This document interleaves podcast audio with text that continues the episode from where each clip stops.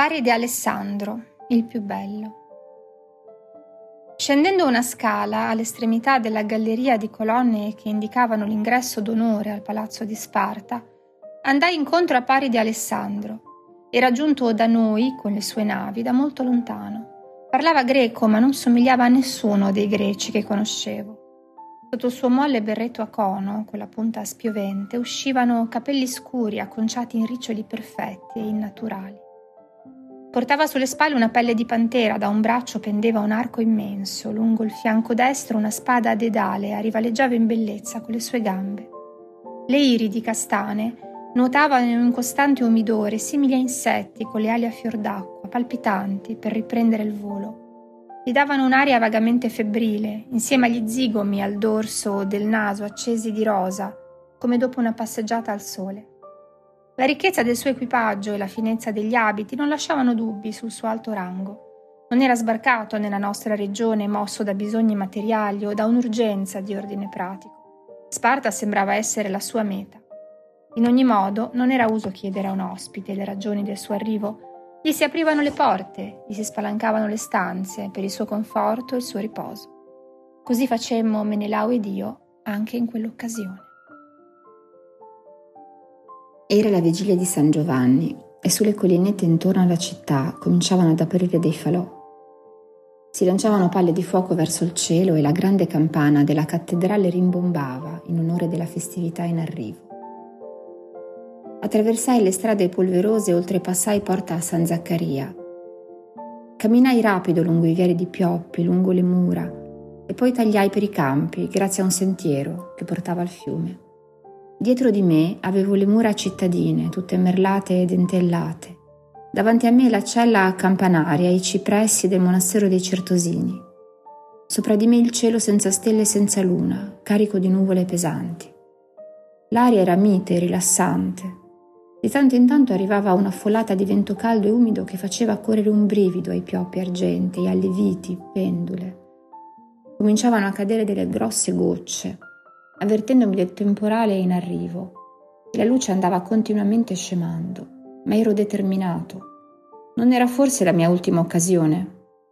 Così continuai ad avanzare incespicando lungo il sentiero accidentato, tra i campi di grano e la canapa che profumava di dolce e di fresco, con le lucciole a danzarmi davanti in fantastiche spirali.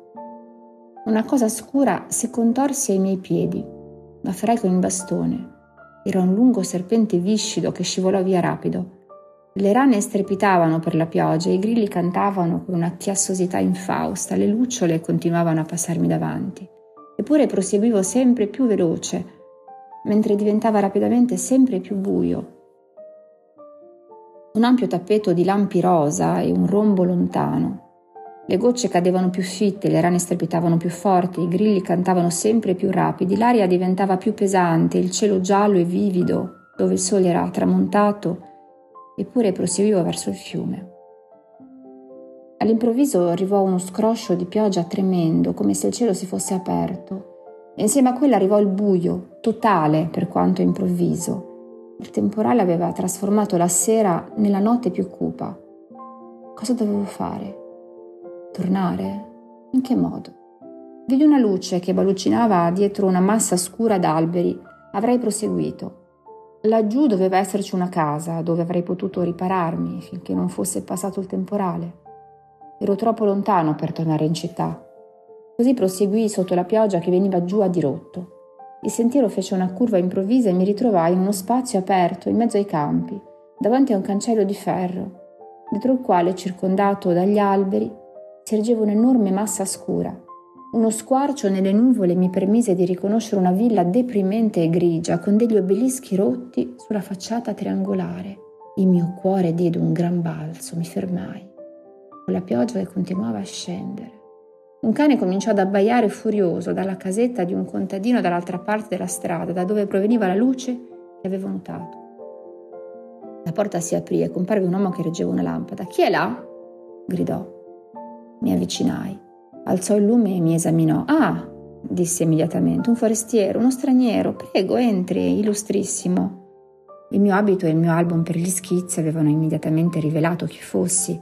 Mi prese per un artista, uno dei tanti che visitavano la vicina abbazia dei Certosini, che aveva smarrito la strada nel labirinto dei viottoli. Mi scrollai di dosso la pioggia ed entrai nella stanza bassa, le cui pareti imbiancate a calce erano illuminate di giallo dal fuoco della cucina. Su quello sfondo luminoso si stagliava il profilo nero di un pittoresco gruppo di contadini. Una vecchia filava con la classica conocchia, una giovane sbrogliava delle matasse di filo su una specie di stella rotante, un'altra sbucciava dei piselli, un vecchio, rigorosamente sbarbato, sedeva fumando con i gomiti sul tavolo e di fronte a lui sedeva un prete corpulento con il cappello a tre punte, i calzoni al ginocchio e la tonaca corta. Si alzarono e mi guardarono e mi diedero il benvenuto con la cortesia confidenziale del loro ceto. Il prete mi offrì il suo posto a sedere, la ragazza mi prese il soprabito e il cappello zuppi e li appese sopra il fuoco. Il giovane portò un enorme asciugamano di canapa e procedette ad asciugarmi con grande ilarità generale. Stavano leggendo le loro solite storie di Carlo Magno, dal loro volume logoro per l'uso dei Reali di Francia, l'enciclopedia dei contadini italiani, ma al mio ingresso misero via i libri e cominciarono a chiacchierare, facendomi delle domande su ogni possibile e impossibile argomento. Era vero che in Inghilterra pioveva sempre? Di quel passo osservò con sagacia il vecchio come facevano gli inglesi a far crescere l'uva, e se non facevano il vino di che campavano.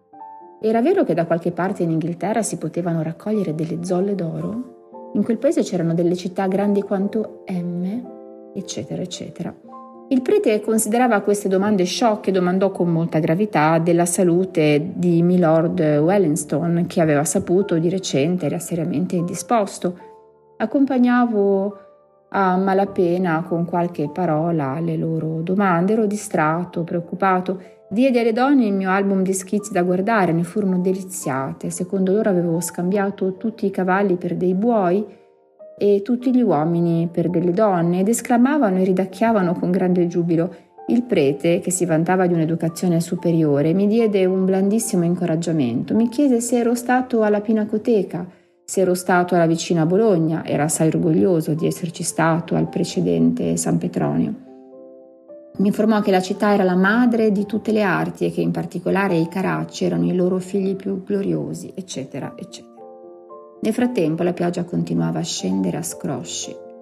Credo che stasera non riuscirò a tornare a casa, disse il prete, scrutando dalla finestra il buio. Il mio asino è il miglior asino del mondo, quasi un essere umano, quando gli dici leone, leone, solleva i talloni e si rizza sulle zampe posteriori come un acrobata. Lo fa per davvero, sul mio onore, ma credo che neanche lui riuscirebbe a trovare la strada in questo buio. Le ruote del mio calesse si impantanerebbero sicuramente in qualche solco. E a quel punto dove me ne starei? Devo passare la notte qui, non ci si può fare niente, però mi dispiace per il Signore qui che troverà queste stanze davvero umili. Per la verità, dissi, Sarei al contrario fin troppo felice di restare se fossi sicuro di non essere di disturbo a nessuno. Di disturbo a noi, che idea! esclamarono tutti. Proprio così, disse il prete, particolarmente fiero del piccolo veicolo che guidava nella tipica maniera amena degli ecclesiastici lombardi. Domattina condurrò il Signore in città e voi potrete portare il vostro carretto con le verdure per la fiera. In tutti questi discorsi prestai poca attenzione, ero sicuro di aver finalmente trovato l'oggetto della mia ricerca. Lì, al di là della strada, c'era la villa. Però, seduto in quella cucina luminosa, imbiancata di calce, tra quella gente di campagna, mi sembrava di essere ancora distante dalla meta. Il giovane mi chiese timidamente e come favore speciale di fare il ritratto della ragazza che era la sua sposa, assai graziosa, con un volto ridente, dei lineamenti irregolari e capelli ricci e dorati.